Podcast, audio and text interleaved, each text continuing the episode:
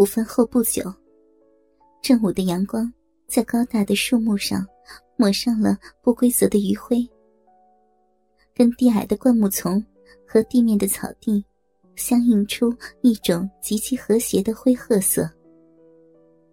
陈旧衰败，又自得其乐，使可心家那幢貌似古老的别墅，有了一种永垂不朽的麻木。程明德调来了一部商务车，司机正殷勤的往里面装填行李。来的时候，我只带着一个旅行箱，而现在却满载而归。程明德就在台阶上吩咐司机，把手放轻些。可心却不时的看着手表。我说道：“ 还早呢，不行。”不定路上塞车呢。这里距萧山国际机场只有个把钟头的路程，但可心却老是催促着。我的离开让他有一种如释重负了的欣慰。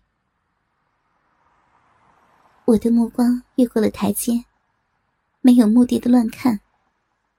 一大早起来就没有见到程阳，我局促不安的。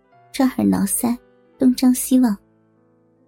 我注意到，可心正在不远处注视我的行踪。我往前走动时，他似乎预感到了危险，十分警惕的跟到了我的跟前来，咬紧着嘴唇盯住我。我也跟他站在门口，看了一眼，心里就全明白了。程阳一大早就回校了。他说道：“我讪讪的，心头免不了一阵失落，嘴上却说：‘我正想跟他道个别呢。’小孩子就不用客气了。”我失神的低下了头，转身上车去了。有一脚竟踩空了。我上车的动作模样，像是丢了魂似的。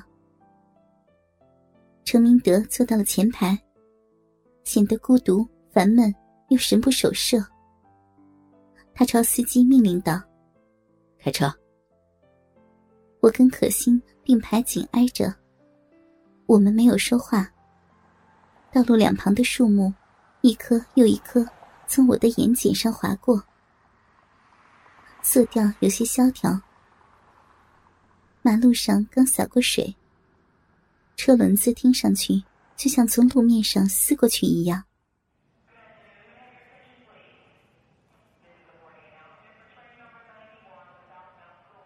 很快就到了萧山国际机场。小妹，一路走好。可心朝我绽放着笑脸。这个笑容来得快，去得快，尴尬中有一种恶作剧后的快慰。还早呢，要不到咖啡厅坐坐？程明德说道，似乎把离别的气氛营造得更加浓烈。不了，我想独自待会儿。他张开双臂拥抱了我，那拥抱令人惊讶，随之而来的是感官的刺激。程明德引颈向后。以便使我那娇嫩的脸颊由下往上蹭。他魁梧的身子太高了，我踮起着脚跟，把腰拉得齐长。他撅起的臀部，就和在床上表演一样的煽情。理智告诉我应该适可而止，但我所感觉到的却只有快感。他的大手摸着我赤裸的腰肢。并在那里快意的摩挲，好不容易，那拥抱终于结束了，而我像花儿展开迎接太阳一样，走向了机场的安检入口。距离登机还有一段时间，给家里老公打了一个电话，他很兴奋，问我玩的好吗？我低落的情绪，显然被他听出来了。在那一头一连串的追问我怎么不高兴了。我被他弄得泪眼凄婉缤纷，一副没深没浅的样子，然后就独自玩弄着手机，只是在胸中那孤寂奔腾汹涌，眼前不时的有人穿梭而过，也有从不同角度瞟过不一样的眼光。我穿的是一件轻薄衬衫。并且把下摆结成一个结，系在腰间，露出了一抹雪白的肚皮。下身是低腰的牛仔裤。我旁若无人的专注玩着手机中的游戏。突然间，有人在我眼前站立住了。那身影挡住了光影。我不满的抬起头来，如同出现了奇迹。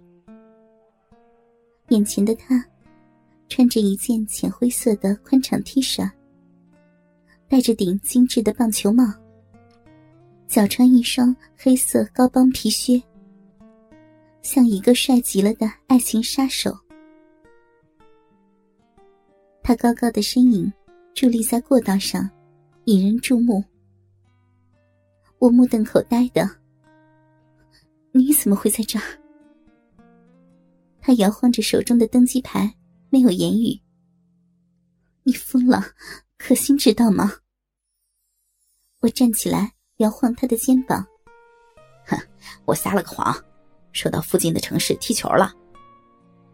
程阳得意的说：“疯了，疯了，你疯了！”我咬住嘴唇，连声的说。但遮掩不了心中那股欣喜若狂。我不想放过你，那你尽管放马过来。这突如其来的幸福，让我变得放荡，口无遮拦，来不及再做出轻易的举动。机场的播音就催促着乘客登机，费了好些口舌，才调换好座位。邻座的老男人极不情愿的走了，那紧挨着的样子，如同情人，是情人该有的依偎的姿势。他的小腿慢慢的靠近我，轻微的挨着，在我的裤管上磨蹭。我没动，也不敢动，任由小腿的温度渐次升高。分明的期待发酵。接着，他有意使劲的磨蹭，我也有意做出回应。两人心有灵犀般，任由两条小腿隔着牛仔裤，重重的挤压，在故作无意的摩擦几下，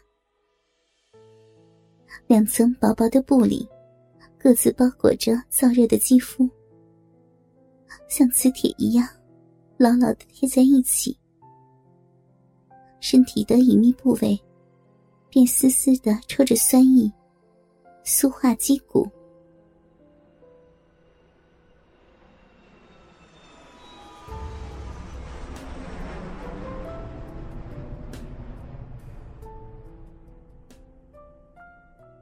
飞机很快的起飞，随着一声呼啸。我的身子顿时有了失重的感觉，心也紧张的跳动。慢慢的，飞行平稳了。